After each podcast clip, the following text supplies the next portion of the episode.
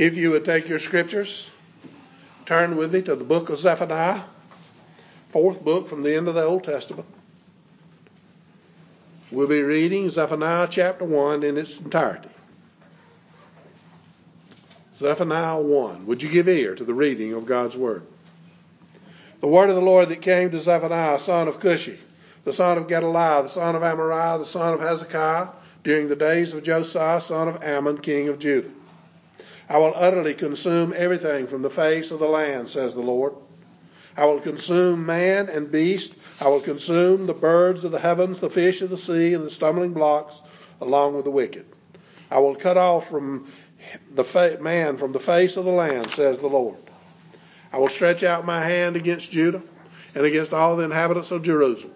I will cut off every trace of Baal from this place, the names of the idolatrous priest and the pagan priest those who worship the host of heaven on the housetops, those who worship and swear oaths by the Lord, but who also swear by Milcom.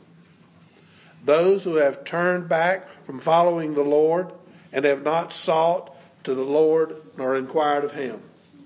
Be silent in the presence of the Lord God, for the day of the Lord is at hand. The Lord has prepared a sacrifice, he has invited his guest. And it shall be in the day of the Lord's sacrifice that I will punish the princes and the king's children and all such as are clothed in foreign apparel.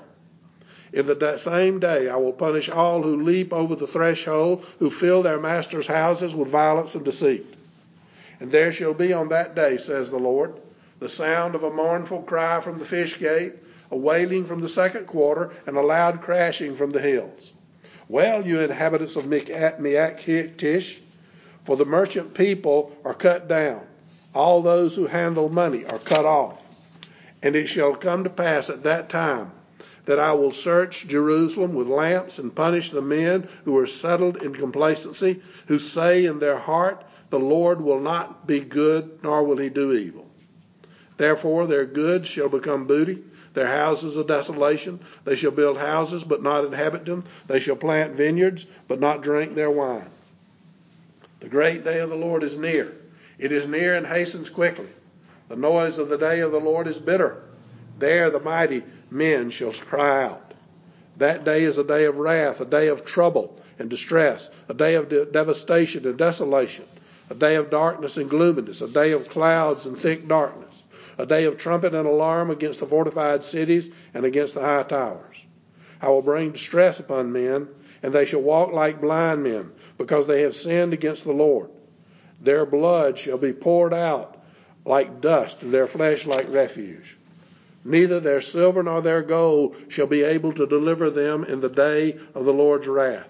But the whole land shall be devoured by the fire of his jealousy, for he will make speedy riddance of all who dwell in the land. May God add his blessing to the reading of his word. Let us pray. God and Father, we come before you this morning. We come to study, to learn from your word. When you gave Israel the Ten Commandments, you told them to ever fix them on their hearts. You said, Fix these words of mine in your hearts and minds. Tie them as symbols on your hands and bind them on your foreheads. Help us this morning to take the words you give us and use them to guide our hands into the works that show you our love and appreciation. Grant that we can hear the truth they proclaim and bind that truth on our lives that others can see and know that you are the God and Savior of all men. We pray this in Christ's name. Amen.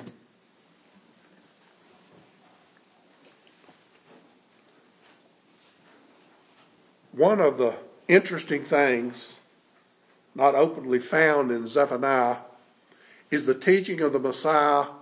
That's not to say you can't find the Messiah in this book. It is there.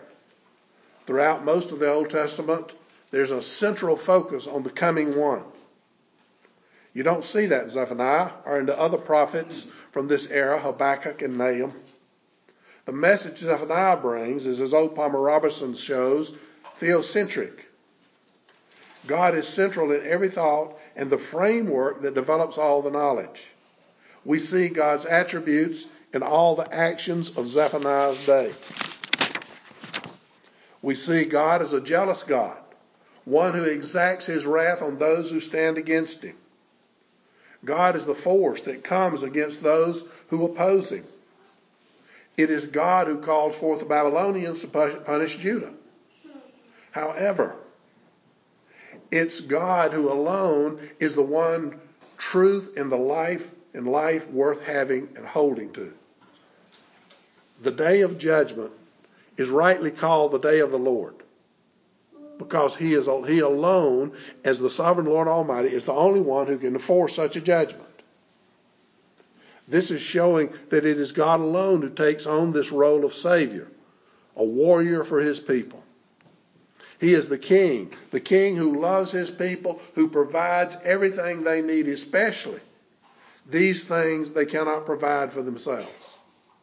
Therefore, the Messiah is hidden in Zephaniah. Zephaniah sees there is but one God. It may well be that the threat of losing everything was the very thing that developed in his mind and heart, as Mr. Robertson shows, as the permeating God centeredness. Zephaniah knew God and his creation were inseparable.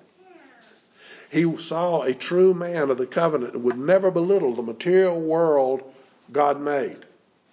His life view was tied to the idea God made this world and gave his promises concerning life in his word.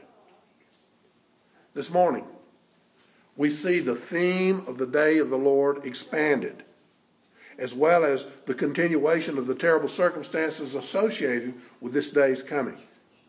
What we find is the narrowing of the focus of the judgment we first see the cosmic judgment that will fall on all of mankind. It, he moves from that to Judah and Jerusalem specifically. He then comes to the individuals involved, the priest and the king's sons. This study on the judgment of God can and does become very personal. We like to sit back and only consider judgment in a very broad sense today is, is very necessary that we look at the judgment of our nation for its national sins. But those national sins could never have become so prominent if the churches, the churches of our land, had not sinned so against God in abandoning their role to proclaim the gospel of Jesus Christ. These churches could never have abandoned the gospel if the individuals in the pew had not become lazy and unwilling to fight for the truth. This means you have to take what you hear in this book and apply its message to your own heart. So much of Christianity today has become nothing more than moral entertainment. Moral entertainment will accomplish nothing in your life, or at least nothing good in your life. There is not one in this room that doesn't need to take an inventory of their spiritual life. Far, for far too many are only playing at church. They are not making a real effort to worship God in a way that would please Him. What Zephaniah is doing in this book is challenging you to examine your spiritual life. Let's continue our look at chapter 1 now. Last week we considered the reversal of creation itself caused by this coming judgment. We also looked at the removal of God's covenant people. This week, we will continue as we hear the destruction of all the peoples. That will be followed by learning of the terror of God's plan. Zephaniah turns his attention to the destruction that will come to Judah and her leaders. Verses 8 and 9. And it shall be in the day of the Lord's sacrifice that I will punish the princes and the king's children and all such as are clothed in foreign apparel. In the same day I will punish all who leap over the threshold, who fill their masters' houses with violence and deceit. Now, on this last day, on the day of judgment, Zephaniah says judgment will begin with the leadership of the nation he declares the princes and the king's sons will be punished. What about the king? Why is the threat of divine wrath not upon the king? What Zephaniah is writing is was founded on the book, on what he read in the book of the law. The book King Josiah found. That's the book of Deuteronomy. In taking the book and studying it, taking to heart what he learned, Josiah acted commendably. He would have it would have pleased God that by his acceptance of God's word and his desire to follow God's commands, things were changing.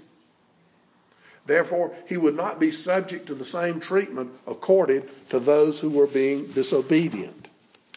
Zephaniah points directly to those who are not obedient, to the princes of the king's sons. Now understand, the two oldest sons of Josiah, that's Jehoahaz and Jehoiakim, were just children of 10 and 12 years of age when Josiah found the book of the law and as Zephaniah was writing his prophecy. It's clear in this last in this that the reforms Josiah worked so hard to implement were only external. External as far as the people were concerned. It didn't take them long after his death to get his sons to reverse them. Zephaniah also identifies another group that will be first in the judgment. He says, All such as are clothed in foreign apparel. This is considered by many commentators to be the priest who wore the garments of false gods. The clothes of the priest of God and the priest of the false gods would have been different. This can be seen in an account in, of, from Israel, the king, when King Jehu who was made king by God after Ahab died. Uh, he killed Jezebel, Ahab's wife, because of her wickedness.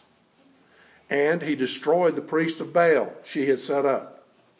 He called them all together to come into the temple. He said, I'm going to be a, I'm going to worship Baal better than Jezebel ever thought about worshiping Baal. So he called all of the priests of Baal to come to the temple. And he said, Make sure that you're wearing the proper garments when you come. He lured them into a trap and he slaughtered them. Jesus uses this same concept in the parable of the king's wedding feast in Matthew 22. As the feast begins, there's found a man there who's not in the proper wedding garment. Now, when you came into the feast, they would give you the proper wedding garment to put on. And somehow this man got in without putting that garment on. So what does he do? The man takes him out and casts him into the outer darkness where there will be weeping and gnashing of teeth. In other words, he was thrown into hell because he didn't have the garment of Christ's blood on when he came into the temple. Jesus is making the point of Israel's rejection of him and their judgment of that rejection. Zephaniah also shows the judgment will come not only to the king's sons, the nobles and priests, but on anyone who fails to be obedient. He says, In the same day I will punish all who leap over the threshold. This would mean anyone who engaged in the superstitious practices of the Philistines. Now, they had the god, the god Dagon. And if you might remember in Samuel, when, when they, they took the, Eli's sons took the ark of God, it was captured by the Philistines. They took it and put it in the temple with Dagon. Well, the next morning they come in and Dagon's laying on his face. Well, they stand him back up. The next morning they come in, he's laying on his face with his heads and his hands laying on the threshold of the, the temple. And from that point on, they would never step on the, the threshold of the temple. Uh, so this means anyone who engages in those types of superstitious practices. He pairs this with a focus on people who fill their master's houses with violence and deceit. What this shows is a people, Mr. Robertson says, who observe the minutiae of senseless pagan law, but then run rampant over the basic ordinances of God in his own house. What we learn here is that once, when the earth was filled with violence in Noah's day, God destroyed it. In Zephaniah's day, the temple is filled with violence and must also be destroyed. Jesus, when he came into the world, found the same kind of senseless violence as violence in the world. They killed him because of it. They brought destruction against the whole nation of Israel through their acts. What does that tell you about today? We need to make a case for today and what's going on today. We have failed. We have failed to follow God's word and to worship as He has called us to worship. Superstition is growing and, and coming into so many churches. They begin to make such superstition the very ground of what they believe. We see we are seeing in places around the world a senseless violence against those who believe in the true and living God. It is imperative that those who are true believers prepare themselves for the day of the Lord, for it is near. You cannot afford to play church anymore. You have to get serious about knowing God, lest you be taken unaware. Zephaniah continues to narrate this ju- coming judgment. He shows how this judgment will fall on every section of the city. Verses 10 and 11. And there shall be on that day, says the Lord, the sound of a mournful cry from the fish gate, a wailing from the second quarter, and a loud crashing from the hills. Well, you inhabitants of Michmash, for the merchant people will, are cut down. All those who handle money are cut off. You can see in this how the people are losing all hope. The judgment has come down to their own neighborhood. This fish gate is part of the northern side of the city, and it would be where most of the attacks against the city would begin. This new quarter was a part of the city added by Manasseh when he extended the north wall. Around Jerusalem on the hills, many idols had been set up. The crashing heard from the hills is the destruction by Josiah of those idols and temples. Verse 11 presents a challenge because it is very difficult to translate. The meaning of the word Maktesh is not altogether clear. The NIV translates it marketplace. Many go with marketplace because of what follows, and it can't see anything, I can't see anything that would be a better explanation. He is showing that there is no economic class that will be spared in this time of judgment. All businesses will be ended. The marketplace itself, as well as the, all the merchants, will be destroyed. This would mean that the poor masses who were dependent on the markets for their daily needs would be utterly devastated. This judgment is affecting every level of society. To this point, Zephaniah had called out to the political, religious, and commercial leadership as objects of this coming judgment. It's falling on all of them. None of these people, with their power and influence, will be able to deliver themselves from this terrible day of the Lord. Their pleading, howling, and wailing on this day of judgment will be utterly and absolutely hopeless. The whole city will be cast into despair and their hearts racked with guilt. His warning to this city is this day is coming and it is coming soon. Zephaniah says there will be a search. Verse 12. And it shall come to pass at that time that I will search Jerusalem with lamps and punish the men who are settled in complacency, who say in their hearts, The Lord will do no good, will not do good, nor will he do evil. This search will be by the eye of God. None, absolutely none, shall escape his gaze. He will look into every hiding place and will pull them out so they can receive their punishment. Here's where it really comes home. Now, we have a tendency to think if we haven't done anything too bad, we'll be all right. But this shows that God will bring out for judgment those who have been uninvolved, indifferent, and skeptical. The person who cries, I didn't know, will find himself under God's wrath. The person who claims, I couldn't do it, what you asked of me, will be cast into the fire of judgment. The person who thought they had seen that God would do nothing good or bad will be condemned. Those whose hearts grow cold and thick like wine left on its dregs will be punished for their uselessness. Those who speak well of God but whisper in their hearts insults at Him will fall into the pit. My friends, you need to examine your hearts.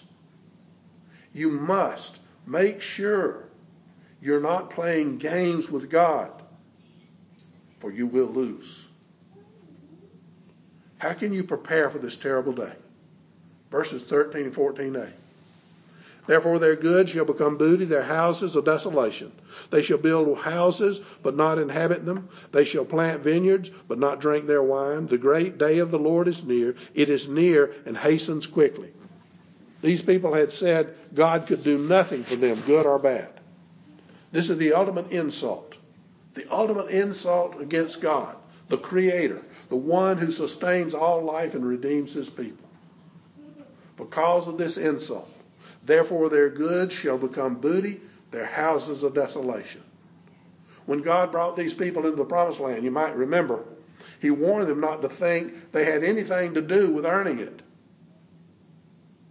In Deuteronomy 8, verses 17 through 18, he tells them to remember, he gave it all to them.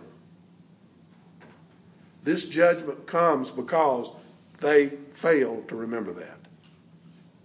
They fail to remember God was the one who provided for them. They're going to fall into an absolutely frustrated state. They will build houses, that, that, but they'll never enjoy them. They will plant vineyards and never be refreshed by them. All their labor will be fruitless. In the Garden of Eden, the curse came upon man he would have to labor for his provisions. When God gave Israel the promised land, they received houses, wells, cities, and vineyards they didn't build. All these things were given, given them freely through the covenant God made with them. But they violated the covenant. So God took away all he gave them as punishment for their treason. The most terrifying aspect of all of this is that what Zephaniah shows in verse 14a. The great day of the Lord is near, it is near and hastens quickly. The prophet adds here the word great as he refers to this day of the Lord. In the book of Deuteronomy, there were many references to what would happen if the children of Israel were to violate the covenant. Deuteronomy 28:20. The Lord will send on you cursing, confusion, and rebuke and all that you set your hand to do until you are destroyed, until you perish quickly because of the wickedness of your doings in which you have forsaken me. Zephaniah says that day is at hand. It's near, very, very near. The idea of this nearness is seen through Scripture even in the New Testament. Matthew 24 33. So you also, when you see all things, know that it is near at hand at the doors. In Philippians 4 5 and Revelation 1 3 and Revelation 20 10, 22 10, you hear that the Lord is near and the time is near. Paul tells you in Romans 13 11, our salvation is nearer than we first believed. Because all men are sinners all men fall short of keeping the covenant of God. They have to be ready in every generation to face the judgment of God. There's only one way, only one way to prepare to face such a terrible time, and that is through faith and trust in Jesus Christ. You can face the judgment of God in Jesus Christ because He came. He fulfilled the covenant on your behalf. And because of Him and your faith in Him, God will forgive your sins and receive you under his covenant banner. Jesus Christ came into this world to do for you what you could never do for yourself. He lived the perfect life you could never live. He died the atoning death you had to have in order to come before God. And he won the resurrection victory in order to open heaven's gate for you. It is in Christ and Christ alone that you can be delivered from this judgment. There is no other way. He said, I am the way, the truth, and the life. No one comes to the Father except through me. What Zephaniah is showing you is the terrifying day of the theophany where God's wrath is revealed. A theophany is an appearance of God. The first major theophany we read about in the Bible is at Mount Sinai when God appears on the mountain to Israel and gives Moses the Ten Commandments. His appearance on the mountain was in fire and cloud, and it terrified the people, even though his purpose there was to make a covenant with them. In Zephaniah, God tells of another theophany, one in which he comes to inflict his punishment on the people's failure to keep the covenant. Verse 14b The noise of the day of the Lord is bitter. There the mighty men shall cry out. The great warrior, the hero of past battles, he'll be there. And he will cry out in distress because of the horror he sees. The terror of the coming day will be horrific. And even those who have known battle will be shocked and afraid. At Mount Sinai, God came for the people so they could hear his voice when he declared his lordship over them. And the theophany Zephaniah comes to bring bitterness for their rejection of the God's lordship. They deserted him. They turned away from him. Zephaniah gives a description of this coming day, verses 15 and 16. That day is a day of wrath, a day of trouble and distress, a day of devastation and desolation, a day of darkness and gloominess, a day of clouds and thick darkness, a day of trumpet and alarm against the fortified cities and against the high towers. Now, we can find a common thread in these verses with what was said of God's appearance in Deuteronomy at Mount Sinai. The signs at Mount Sinai caused distress, but here they bring great anguish. At Sinai, Moses stood on the mediator as the mediator between the people and God, but here there is no mediator. There's no mediator. The full wrath of God falls on those who are un, un, un, uninhibited. It comes without any inhibition at all. The prophet has repeatedly referred to other manifestations of the covenant from Noah's day, Abraham's day, and Moses' day. This all to provide a covenantal framework for the understanding of this appearance of God on this great day of judgment. We have already shown in Moses' day the distress that accompanied the Lord's appearance over against the anguish accompanying his wrath. At Mount Sinai, the presence of God caused trouble in the hearts of sinful men. But comfort was given because God was calling them to follow him and be his people. In this coming day of the Lord, it will be more than trouble that comes to them. It will be ruin, for they have failed to keep the covenant he made with them at Sinai. He tells them there was darkness on the Sinai, but on this coming day there will be darkness and gloom. Thick darkness that will overwhelm and make them helpless. You may remember the plagues of Egypt. One of those plagues was a darkness so thick they said no one could even move around. The darkness coming on the day of the Lord will be a thick spiritual darkness. It will leave the people under judgment paralyzed and unable to seek relief. He continues to tell them this judgment will be accompanied by a day of clouds and thick darkness. Picture of clouds throughout the Old Testament always goes along with an appearance of God. Remember at Sinai? The mountain was covered with clouds. Even in the New Testament, clouds were always present when God appears, as happened at the transfiguration of Christ and in his ascension in Acts. In his coming in judgment, those clouds will be dark, so dark, he describes them as just simply blackness. Last, he shows this day as a day of trumpet and alarm against the fortified cities and against the high towers. Cities with strong walls and high towers will fall at the blast of his trumpet. They will crumble as did the towers of Jericho. There will be no human defense against this day of the Lord. They shall all fall under the voice of God's wrath. In verse 17, we see humanity at the center of this coming wrath and its devastation.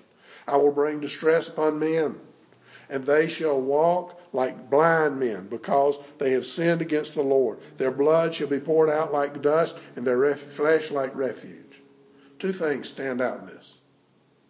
The fact God brings distress on the people, and that men walk in blindness. This is the result of violating God's covenant. You can't fail to keep that covenant and expect He will do nothing. So many people today are only playing at church. They go, but only to be social Don't expect them to study and seek to grow in their understanding. Don't ask them to take God's word seriously. They only want to hear from it what pleases them. They may claim they believe it's infallible and inerrant, but they don't allow it to build their doctrinal understanding. How blessed you are to live in this day and time when God has opened His Word for you. The undeserved favor of God is clearly displayed for you and shows the removal of this blindness if you believe and trust in Jesus Christ. Isaiah 61 1. The Spirit of the Lord, sovereign Lord, is upon me, because the Lord has anointed me to preach good tidings to the poor. He has sent me to heal the brokenhearted, to proclaim liberty to the captives, and the opening of the prison to those who are bound. Jesus used these very words in his inauguration for his ministry. He came to give sight to the blind, and it was giving sight to the blind that became the sign of the coming of his kingdom. In the middle of this verse is the truth about what brought this judgment and caused this blindness. They have sinned against the Lord. Check your hearts, my friends. Are you living in unconfessed sin against the Lord? If you are, get ready. Blindness will overwhelm you, and the wrath of an angry God will consume you. The only way to avoid that is to come to Jesus Christ. Come confessing your sin and turning from it. If you don't, he gives a very graphic picture of your doom. Their blood shall be poured out like dust, and their flesh like refuse. Zephaniah has gone from a universal judgment in verses 2 and 3 to a more specific judgment on Judah and Jerusalem in verses 4 through 17. Now he turns to the universal judgment. Verse 18. Neither their silver nor their gold shall be able to deliver them in the day of the Lord's wrath, but the whole land shall be devoured by the fire of his jealousy. For he will make speedy riddance of all who dwell in the land. He says nothing. Nothing any man has will buy his release from this sentence of judgment. When the day of the Lord comes, all men will stand before the throne of God. They can offer nothing to judge to the judge to free them. This holy judge will, in his great jealousy, cast all into hell who refuse to hear his command and obey his voice. They will be consumed, separated forever from God. He will bring this world as we know it to an end, and all who live in it in rebellion toward him will die. This first chapter of Zephaniah is a clear treatise on the wrath of God. This great day of the Lord is coming and is coming soon. God will on that day destroy everyone and everything that has not kept his covenant.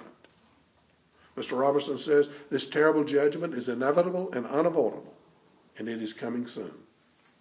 Some might ask at this point, why study such a harsh book since we have Jesus Christ?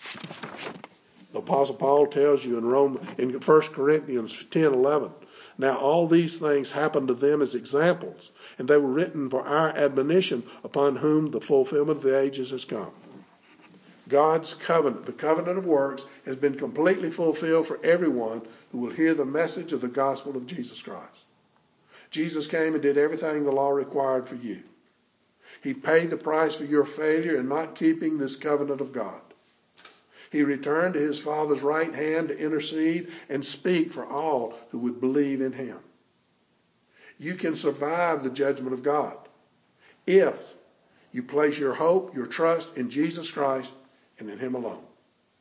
You have to stop playing religious games and get serious about what the scriptures teach about God, about his character, about his begotten, only begotten Son, and about his church. If you don't, then the example of this judgment will become a reality you will not enjoy and will not be able to escape. Through this message, the gospel comes shining ever so brightly to call you to repent of your sins and to believe on Jesus Christ as the one sent to save your soul. Let's pray.